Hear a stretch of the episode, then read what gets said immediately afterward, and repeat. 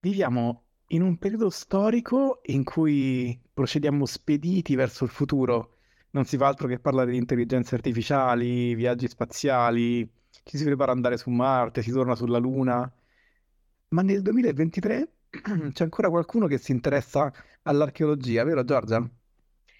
Sì, è, è una passione che, oddio, nel mio caso è nata, cioè, è nata da quando avevo 5 anni, Mhm. quindi io sono sempre stata indirizzata verso l'archeologia, non, non ho mai sbandato.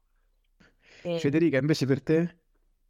Eh, ciao, Eh, sì, no, vabbè, allora io in realtà l'ho sviluppato questa passione più avanti negli anni, alla fine del, del liceo. Io ho fatto il liceo artistico, mi sono appassionata, diciamo, all'antichità. Ok. infatti penso che riscoprire i popoli che ci hanno preceduto sia estremamente importante, interessante, anche per capire quello che viviamo oggi e il futuro anche. Giorgia, a te perché interessa così tanto l'archeologia oppure i cocci, come dicono quelli che disprezzano il vostro lavoro?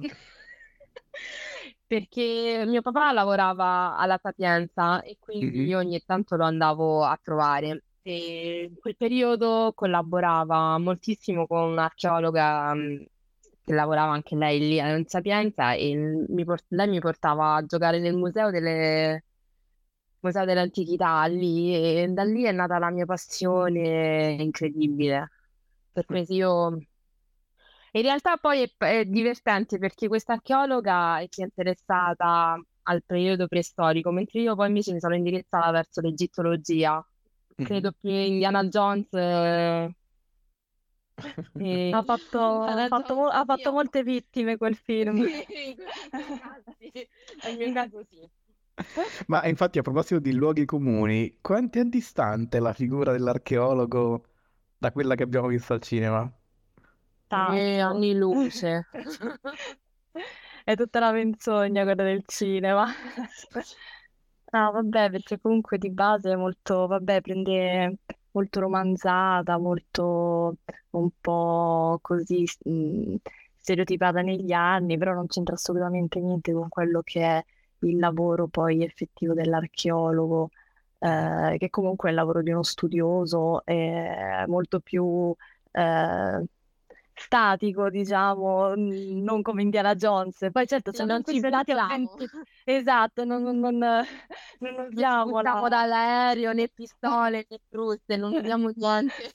Peccato, peccato, sarebbe stato bello ascoltare qualche roba. comunque i suoi lati avventuroso, lo scavo alla fine regala sempre qualche esperienza avventurosa, comunque perché si magari si vive comunque per un periodo lontano da casa, quindi comunque ci sono anche dei risvolti, però insomma comunque sempre molto eh, più normale. Normali. Ma allora una cosa che chiedo sempre nelle mie interviste, raccontatemi una vostra giornata quando siete nello scavo, cioè a che ora ci si sveglia, come si comincia?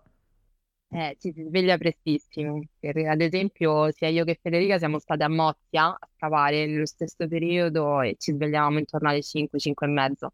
E dove si trova? alle... Mozia sta in Sicilia, è un'isoletta davanti Marsala, praticamente. Ah, ok, ok, quindi sveglia alle 5 e mezza. 5 e mezza alle 6 devi stare già in cantiere. Sì, comunque molto... E... era Sì. bellissimo perché si vedeva l'alba. Bello. E, e poi diciamo che alla fine la giornata ha gli stessi orari di una giornata di lavoro in cantiere, eh, anche quella magari fa per la costruzione di edifici, più o meno la giornata, gli orari sono gli stessi, sono gli stessi perché si fa appunto molto presto la mattina, poi c'è la pausa pranzo e poi si riprende un po' il pomeriggio. E fin- perché si comincia così presto per il caldo? Sì, Allora, nel caso di Mozia sì, il caldo. Ok. Sì, sì, sì, no, poi comunque dipende sempre da dove si scava, per esempio magari in Italia si fa anche il pomeriggio fino alle 4 così, mentre magari nel vicino Oriente, mh, ad esempio comunque sono stata in Oman, eh, si faceva solo la mattina, poi Mm. la si staccava e si faceva la documentazione il pomeriggio, perché comunque stare alle 3 alle 4 sarebbe stato troppo pesante, quindi si sfrutta diciamo le ore mh, dell'alba, mh, quelle presto, 8, 9 e poi fino diciamo all'ora di pranzo, però già diventa pesante dalle 11 in poi. Ok, quindi si arriva sul posto e vi armate di pennellino come vediamo nei film e cominciate a spazzare le ossa No, di dinosauro. no, no, no, per niente. Ci si arma di pala, piccone, cariola. Non... Ok, quello- non si, non si va tanto per il sottile. No, per niente. Sì, no, Oddio, a me una volta è capitato di andare nel sottile proprio a Mozia perché abbiamo trovato uno strato di pietra e allora lì siamo andati di pennello. Mhm, Ok. però sì, è abbastanza, cioè, è abbastanza, diciamo, raro. Comunque, magari lo strumento, poi dipende tanto dal come si imposta ogni scavo, c'è magari un'impostazione diversa. Sì. Mhm. Mm, Magari diciamo che lo strumento classico dell'archeologo è comunque la trowel, che è una specie di cazzuola che serve per grattare via lo strato eh, in modo Ok. non invasivo come può essere magari un piccone o una pala. Però ecco, comunque magari il pennellino veramente si usa in delle... Ecco, io sì, pure noi a Mozia sempre abbiamo usato una cosa del genere quando abbiamo trovato una sepoltura, però sono cose molto magari, cioè, più minuziose, quindi... Sì, proprio quando ti ritrovi qualcosa di particolare. Quindi il vostro strumento si chiama trowel, vero? Sì. Sì. E come Eh, la esempio... trau la usiamo molto a dipen- a differen- da cantiere a cantiere. Ad esempio a Mozia non ce l'hanno fatta usare, mentre io ho Ah, partecipato a uno scavo qui in Etruria, mhm. a Veio, e lì ho, sì, lì ho usato di, andavo di trowel. Ok, e che altro usate invece oltre a questo?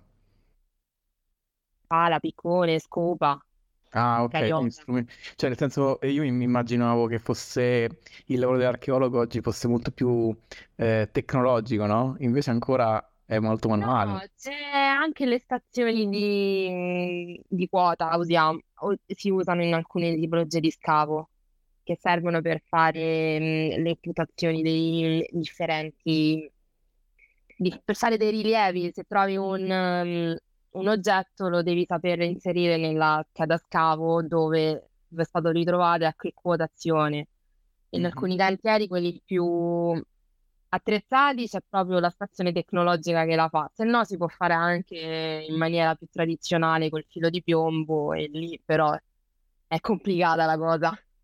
Quindi mentre state lì che picconate e trovate qualcosa di interessante, che cosa succede? No, comunque, magari ecco, mi hai fatto venire in mente, mi hai fatto venire in mente prima dicevi di pennellino, noi Mhm. effettivamente, perché magari c'è molto questo luogo comune che mh, fa vedere proprio magari il, il pennello un po' forse quello mh, piccolo, diciamo, no? Noi comunque puliamo molto lo strato, però magari più con, ehm, eh, diciamo, i pezzi delle scope, comunque con pennelli veramente molto grandi. Allora sì, magari dopo che tu gra- dopo che si è grattato via magari lo strato per pulirlo e vederlo meglio e togliere la polvere, si usa molto spesso, però non bisogna pensare a un pennellino piccolo, delicato. Ok. Un pennello... Per un grande scavo ci vuole un grande pennello, perfetto. Sì, sì, sì.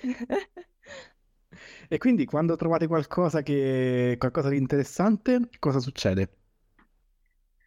Allora, viene il professore, eh, Ok. si chiamano i capi, i- i- si chiamano i capi praticamente, vengono loro e noi poveracci studenti ci allontaniamo, perché Ah, siamo ancora inesperti in teoria.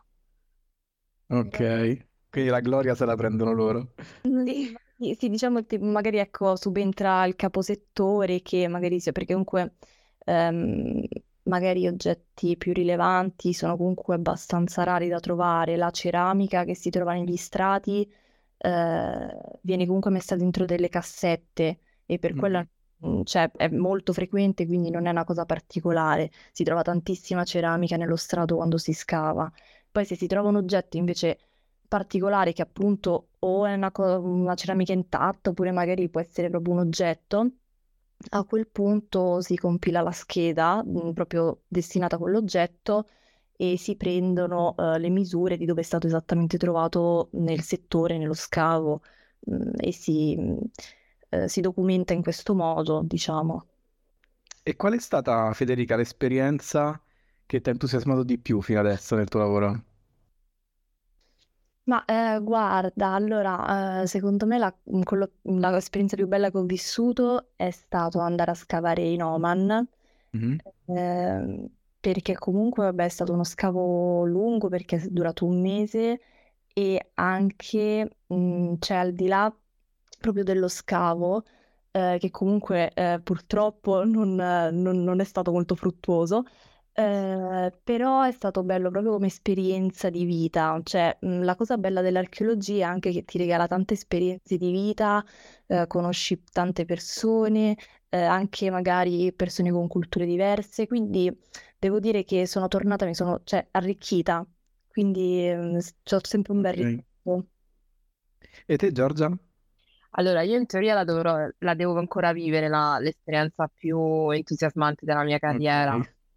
Sì, a ottobre parto per la Giordania per completare i miei studi e fare uno, eh, comple- scrivere la tesi là. Ah, perfetto, allora in bocca al lupo. Ma quindi ehm, io immagino sempre il mondo dell'archeologia come un mondo un po' maschile e maschilista. Voi da donne avete trovato difficoltà oppure avete visto che comunque è ancora un mondo mo- dove c'è molto testosterone? Ma guarda, in realtà abbiamo tantissime colleghe donne, quindi in realtà la percentuale femminile è molto alta. Mhm. Diciamo che la percentuale maschile si riscontra, è maggiore nella vecchia scuola. Ok. Sì, Nella vecchia scuola la maggior parte sono tutti archeologi maschi. Adesso nella nostra generazione sono più femmine. Ok, ma mm, in- invece raccontatemi un pochino quali sono le caratteristiche che deve avere chi vuole fare questo lavoro, perché cioè, io penso che innanzitutto devi saper resistere per ore sotto al sole e in mezzo alla polvere. sì, è- Stili di adattamento. sì, sì, sì, è la cosa principale. Poi mh, comunque quello, poi sì, mh, resistenza, però a quel, a quel punto tanto subentrano gli integratori e tante altre, tante altre cose che comunque si possono fare per, ehm, per resistere magari al caldo, queste cose. Mm. Vabbè, in Sicilia le granite. Sì. Ah, dopo lo gelati. una merenda importante e sicuramente bere tanto e, mm, però sì comunque E non diciamo essere schizzinosi, perché io mi ricordo a proposito della Sicilia che nell'acqua avevamo chili e chili di terra proprio, cioè sali minerali a gogo, ma proprio quelli naturali. sì sì sì. C'è sempre di base c'è sempre lo spirito di adattamento perché comunque si sta sempre in situazioni mm, non proprio confortevoli tante volte. Quindi sì. E anche penso tanto spirito di gruppo, perché comunque è un lavoro che si fa in team. Sì Sì, poi ma vivere insieme si, cre- si si- unisce. sì sì cresce pure nel condividere l'esperienza Sì, non ti Che fai più bello. scrupoli, cioè veramente le barriere sociali si abbassano totalmente. È come, è come una grande famiglia. Fantastico, dovrei provare prima o poi. Sì, Ma l'esperienza dello scavo è veramente particolare. Ehm, Conosco colleghi, ad esempio, che hanno rinunciato a fare gli archeologi da campi dopo un primo scavo. ah sì, sono scappati?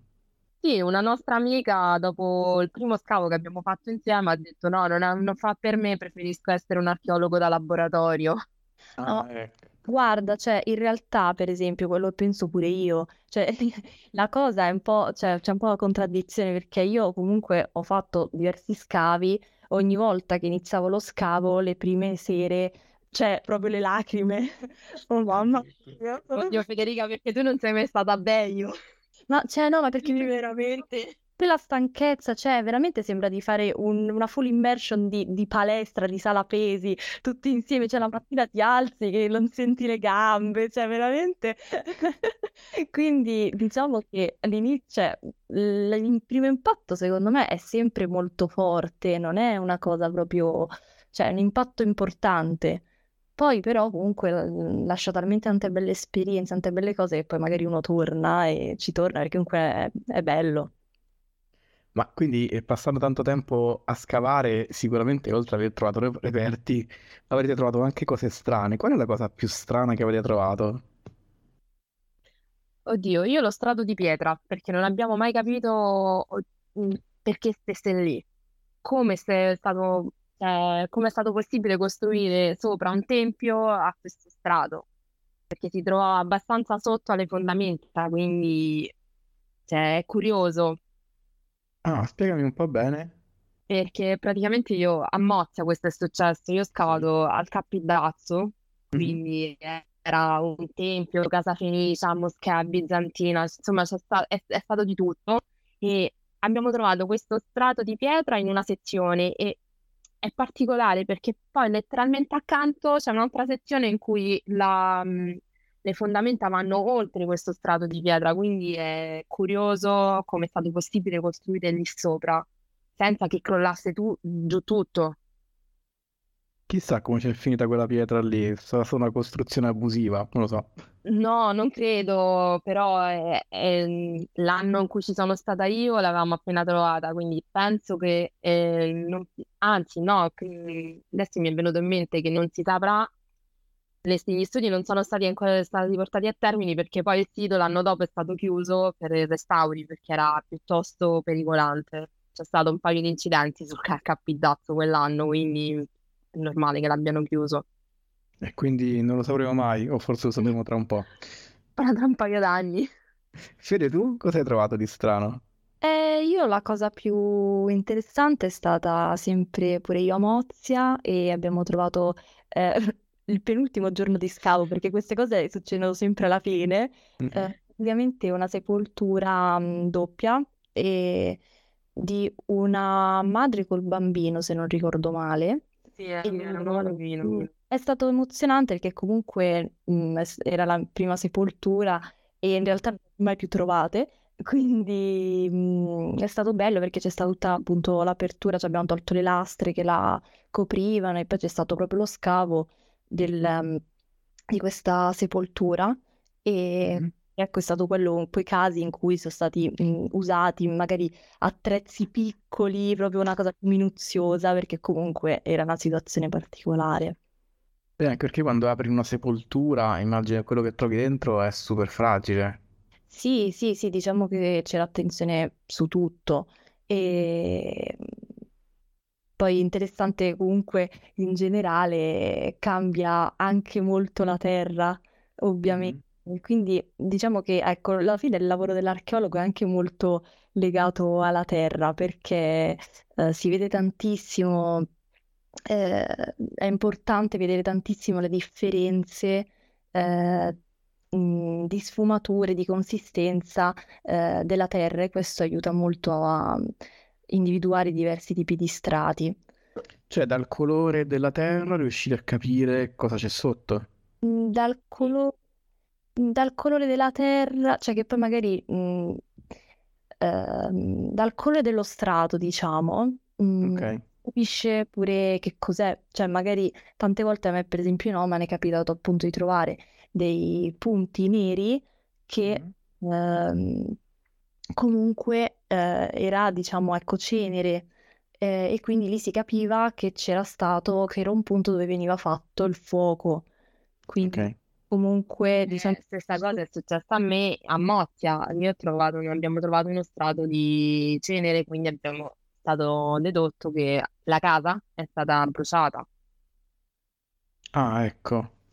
Beh, sì, perché la cenere comunque si conserva negli anni, cioè comunque eh, resta sempre visibile.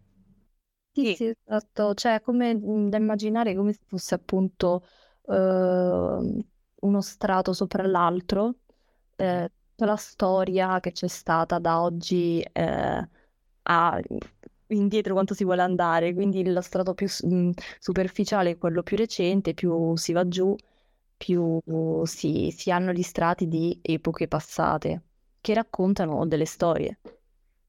E stiamo a parlare di terra, mi piace sporcarmi le mani con questa, con questa materia. Quindi immaginatemi che mi trovo nel mio orto, sto con la mia zappa a piantare i pomodori e urto qualcosa di duro. Scavo intorno e scopro che non si tratta di un masso, ma è una vecchia anfora.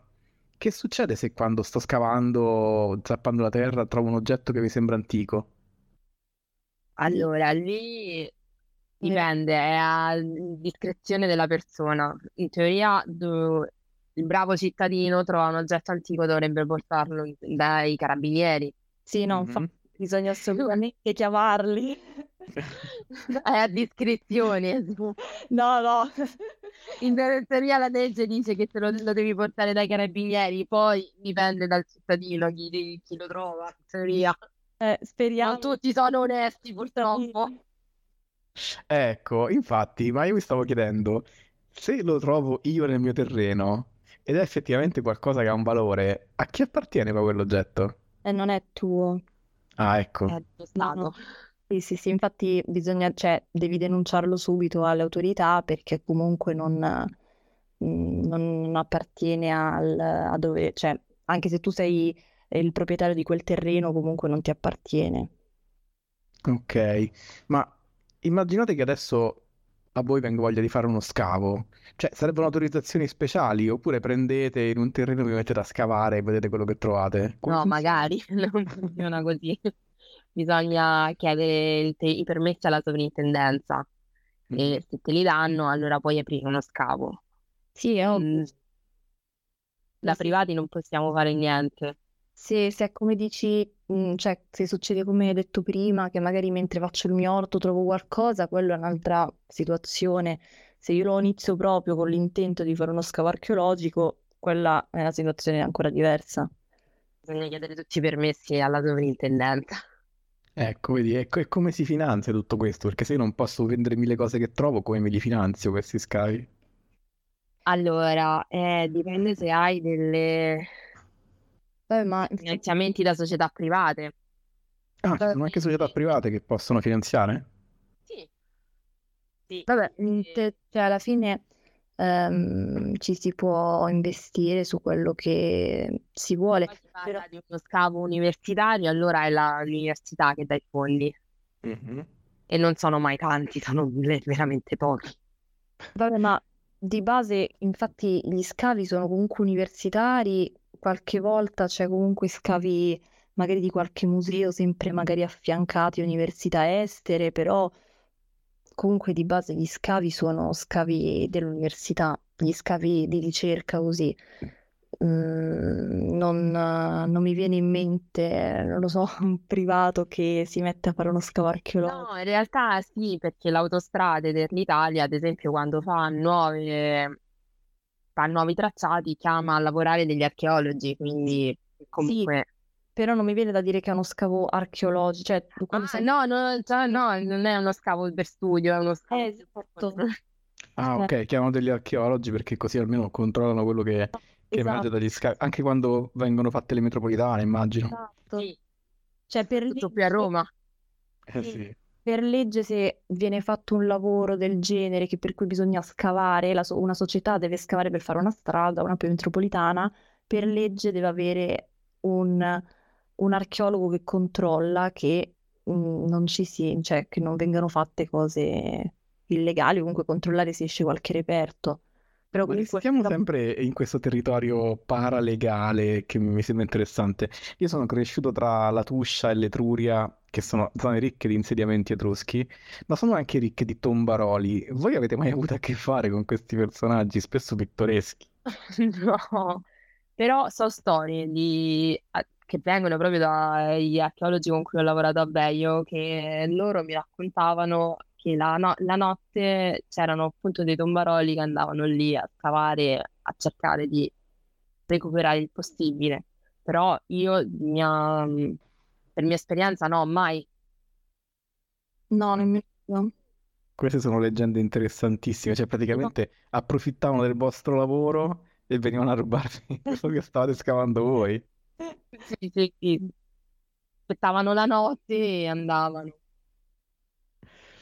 Beh, ma ci sono anche... è finita, eh, perché ho scavato vabbè io anni e anni fa, quindi non mi ricordo come finisce la storia, però penso che poi in qualche modo gli abbiano messo fine a queste cose, almeno per quanto riguarda la loro porzione di scavo. Ah, si fuga... Erano spaventati in qualche modo. Li hanno presi. E catturati e legati e tenuti... Chissà, li ritroveremo tra qualche anno. Fanno la altro scavo, magari.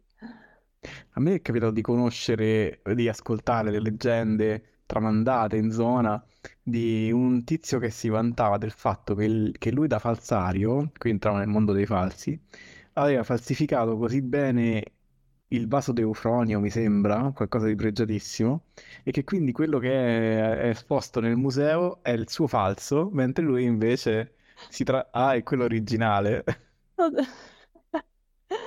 Vabbè, ma in questo ambito comunque di leggende ne girano parecchie, diciamo. Eh,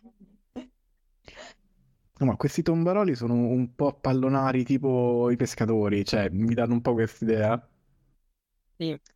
Eh, comunque purtroppo, mh, secondo me ce ne sono parecchi in Italia di queste Mhm. persone che poi prendono e magari, ecco, appunto, fanno una vendita illegale di reperti.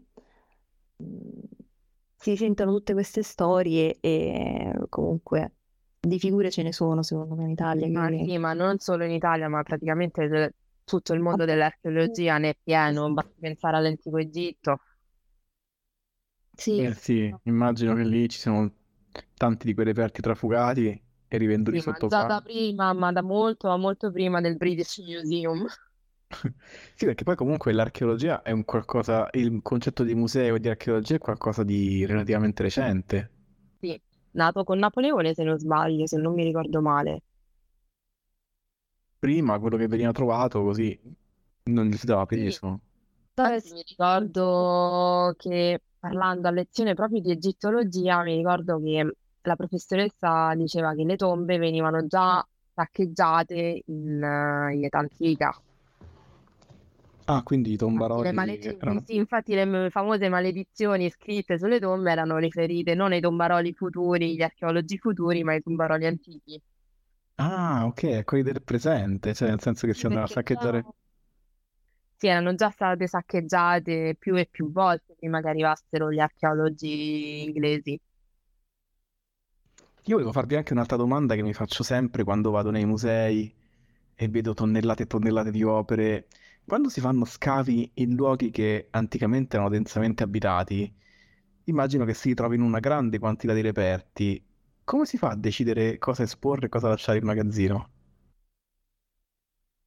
eh, si espongono magari i reperti più importanti, più significativi, meglio conservati. Mhm. Eh, ma i criteri sono parecchi, poi magari appunto dipende da- dal curatore, mh, diciamo, il percorso che, che ha in mente, che vuole realizzare, magari anche in base a quello decide cosa esporre rispetto una, o una cosa rispetto all'altra. Però sì, di base comunque magari ecco i reperti più interessanti, più importanti, E meglio conservati. i meglio conservati. E se un'altra cosa a cui pensavo è il- è l'enorme debito pubblico che abbiamo in Italia. S- secondo voi è possibile cedere ad altri paesi o, o affittare alcuni dei nostri reperti per magari per ripianare, ripianare il nostro debito? È una cosa possibile? Allora, qui entriamo più nell'ambito dei beni culturali, quindi non Mm, siamo proprio nella nostra nicchia, ok. però in teoria no, non si può. I beni italiani dovrebbero, de- devono rimanere in Italia, almeno quelli venduti legalmente, perché poi ovviamente c'è anche il mercato nero di oggetti, però no, non si può. I beni italiani devono rimanere, in- da- almeno da quanto dice la legge, devono rimanere in Italia. Ah, ok, c'è proprio una legge che lo impedisce, quindi. Sì, in realtà ci sono diverse leggi che sono state fatte per ehm, regolamentarizzare questo mercato. Una nel 1940, se non sbaglio, a Parigi e una nel 95 proprio qui a Roma, Mhm. che Ok. sono proprio la vendita dei oggetti al mercato nero e devono essere regolamentarizzate da una casa d'aste. Ma lo Stato italiano non può, non può vendere. Niente, dovremmo trovare un altro sistema, niente da fare. Io ci ho provato a dare delle idee interessanti, poi eh, purtroppo le leggi sono quelle che sono. Anche perché oggi passavo davanti al Colosseo e ho visto una coda enorme di persone pronte ad entrare, no? Quindi ho fatto un giro su internet e ho scoperto che ogni anno circa 7 milioni e mezzo di persone visitano il Colosseo. Questo che effetto ha su un, qualcosa di, di storico? Cioè, come si gestisce un flusso così grande di visitatori? Cioè, voi non siete preoccupate quando vedete quelle scene? Oddio, io sì, in realtà, perché ci sono stata proprio recentemente con Federica e- Mhm. ed è disastroso, cioè vedi le colonne all'entrata proprio piene di graffiti, ma non graffiti antichi, graffiti fatti dai turisti, cioè Sì, quello è assurdo, cioè come ti viene? Come ti viene? sì, più che altro eh, già adesso l'entrata al Colosseo è regolamentizzata da fasce orarie, però secondo me dovrebbero mettere molti, ma molti più eh, guardie ai diversi piani perché è proprio sguarnito. Mhm. Sì, no, purtroppo poi lì subentra, insomma, pure un po' l'educazione delle persone che tante volte non, non c'è. E, mm, poi vabbè, diciamo che in generale, eh, magari ecco, con interventi di restauro eh, frequenti per mantenere comunque il, il sito, comunque per mantenerlo.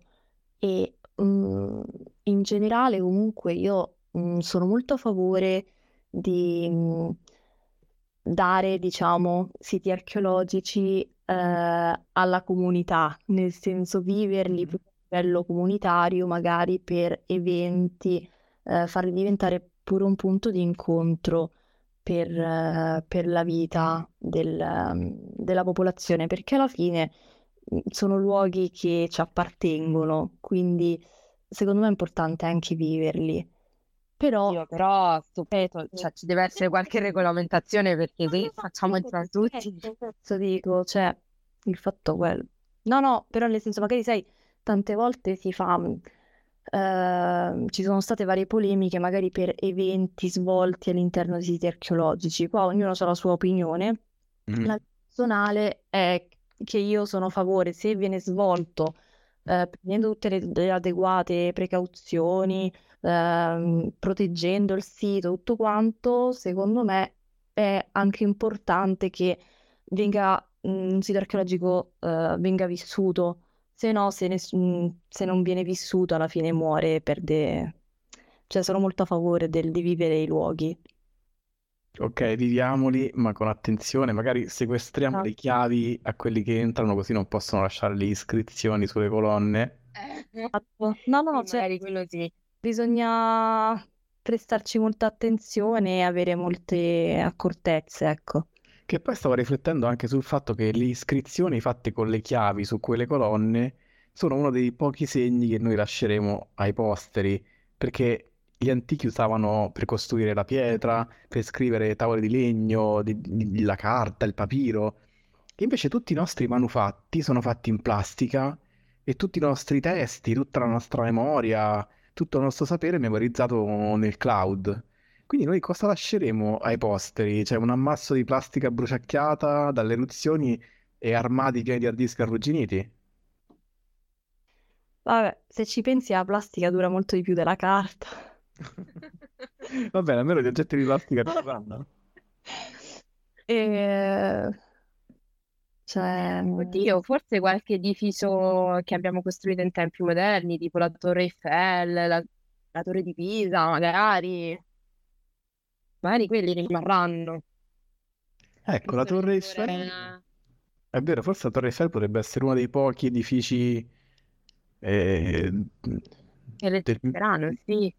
Sì, ma poi mi ricordo molto che girava tra di noi la battuta che tra mm, magari migliaia di anni, quando gli archeologi scaveranno il nostro periodo storico, ci sarà magari eh, il, pe- il, mm, il periodo Ikea, magari come Mhm. Vediamo magari determinate, determinate magari tipologie, magari, mm, ecco, mm, mi viene in mente un vaso della preistoria, un vaso della storia che magari, ecco, è detto ehm, vaso a bocca mm, quadrata e eh, è una, diciamo, caratterizza un periodo e, e spesso succede in archeologia questo.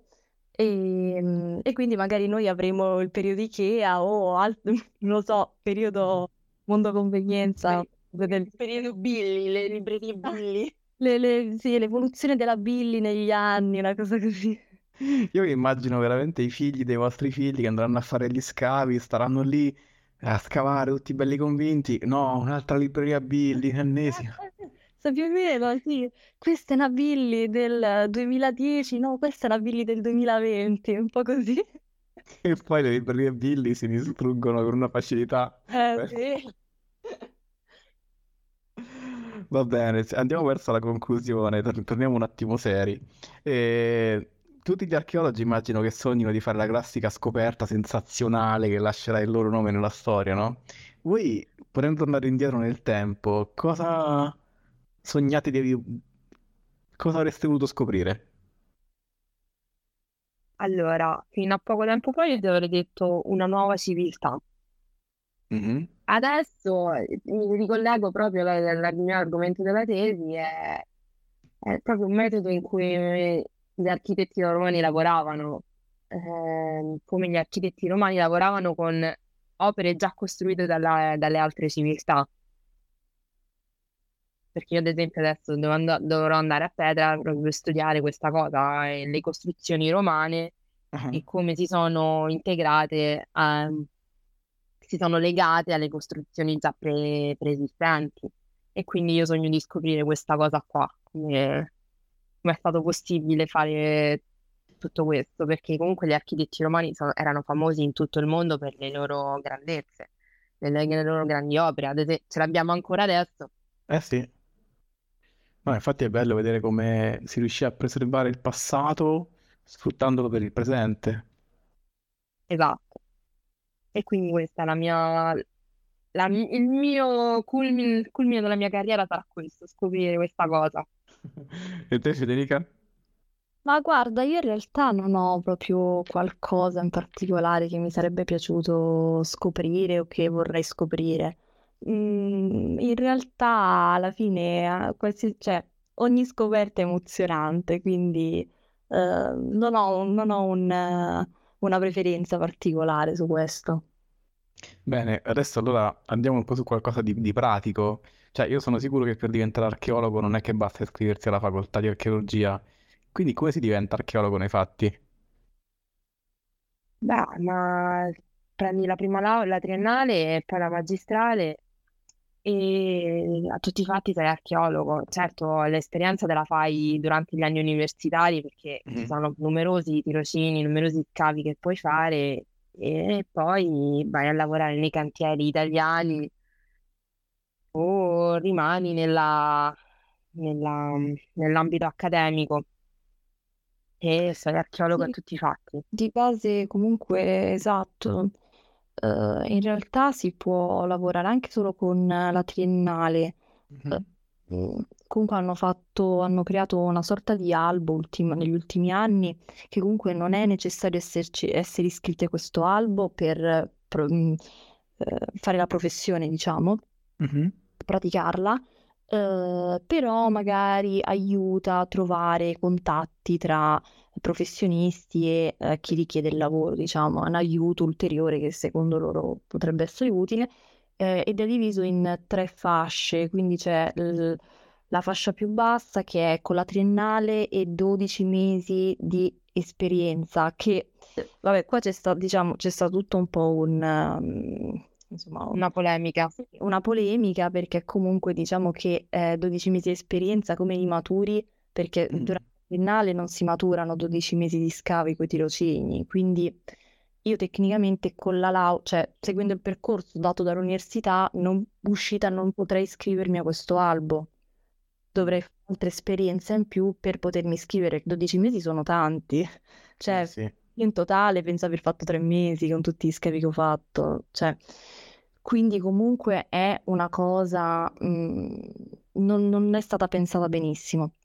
Poi comunque diciamo che questo sale, cioè il livello intermedio che è laurea magistrale più 12 mesi e poi diciamo il livello più alto che è un post laurea, quindi o il dottorato o la scuola di specializzazione o un master, mi pare di secondo livello se non sbaglio, e sempre questi 12 mesi. Però ecco, comunque non è necessario essere iscritti per, mm, per lavorare, però mm, diciamo dovrebbe aiutare di più, ecco. Quindi diciamo che potete essere coinvolti in tutti i lavori di scavo anche industriale, di qualsiasi tipo. Sì. E Basta aprire quindi... la partita IVA. Ah, ok, sei pagato, diciamo così, tra virgolette, a giornata? Sì, di base sì, comunque dipende, ognuno poi paga diversamente, eh, perché per esempio ho sentito alcuni che pagano a, a scavo, diciamo, a Ok, un forfettario, diciamo. Mm, altri che pagano magari eh, a giorni lavorativi, dicono per 30 giorni lavorativi avrai questa somma, però 30 giorni lavorativi non è detto che sia un mese, cioè mm, magari vanno oltre un mese, quindi quello stipendio, diciamo, tra virgolette, che ti offrono verrà poi Mm. Retribuito in base a quando tu svolgerai questi 30 giorni. Diciamo che cioè, ci sono vari tipi di offerte, ognuno ha la sua. Bene, bene, l'importante è che ci sia lavoro, dai, che ci siano tante offerte. Ehm, E, quindi volevo chiudere parlando di futuro, di futuro del vostro lavoro. Vi siete poi chieste quale potrebbe essere il futuro dell'archeologia? Ci saranno robot che andranno così a scavare al posto vostro? Oddio, io spero di sì, nel senso che magari sia un- nel- non saprei come, non sono così mm, brava da- mm, in questo ambito da poter capire come può evolversi la tecnologia, non sono così preparata, però ehm, magari mm, l'archeologo magari sarà solo co- la persona che farà da supervisore, magari, Mm? E controllerà ma qualcosa di... Io mi eh, immagino più un, un robot affiancato all'archeologo proprio che lavora. Il Esatto. robot va nelle zone che Esatto. fisicamente noi non possiamo raggiungere o è impossibile proprio scavare. Magari un reperto sta sotto un palazzo, mandiamo il robot che evitando di scavare le fondamenta raggiunga quel reperto e lo studia al posto nostro. Magari. Vabbè, che alla fine un po' questa cosa già si fa, ad esempio quando mandano quelli dentro le piramidi, ci sono stati vari studi che hanno Eh, mandato... aspetta, quello delle piramidi è un conto, io parlo proprio delle città costruite, ad esempio. Tiro, la Tiro nuova, non- la Tiro vecchia non la possiamo studiare perché sopra c'è sta la, la città, Sì, sì. io intendo quelle, quelle proprio che è impossibile raggiungere perché sennò si crea un disastro. Ottimo, dai, così noi potremo fare più scoperte, insomma, anche in zone dove non si potrebbe in realtà scavare. E, ragazzi, avete avuto la gran voglia di vedere Indiana Jones, quindi io vi saluto qui e me lo vado a cercare in streaming. E, però prima volevo chiedervi una cosa, ricordatevi come si fa a seguirvi sui social? Allora, guarda, abbiamo Su sia il riga. eh, abbiamo sia il profilo Instagram che TikTok Mhm. e ci chiamiamo appunto archeology-time. Mhm. E, mm, sul profilo Instagram comunque c'è anche il link al nostro profilo TikTok e abbiamo sempre lo stesso nome su entrambi i social. Perfetto, allora Giorgia, Federica, io vi ringrazio tanto, è stata una bellissima chiacchierata. E chi ci ascolta andate a seguirle sui social e ci risentiamo magari per commentare la prossima strepitosa scoperta. Assolutamente. Alla prossima, ciao. Alla prossima, ciao. Ciao.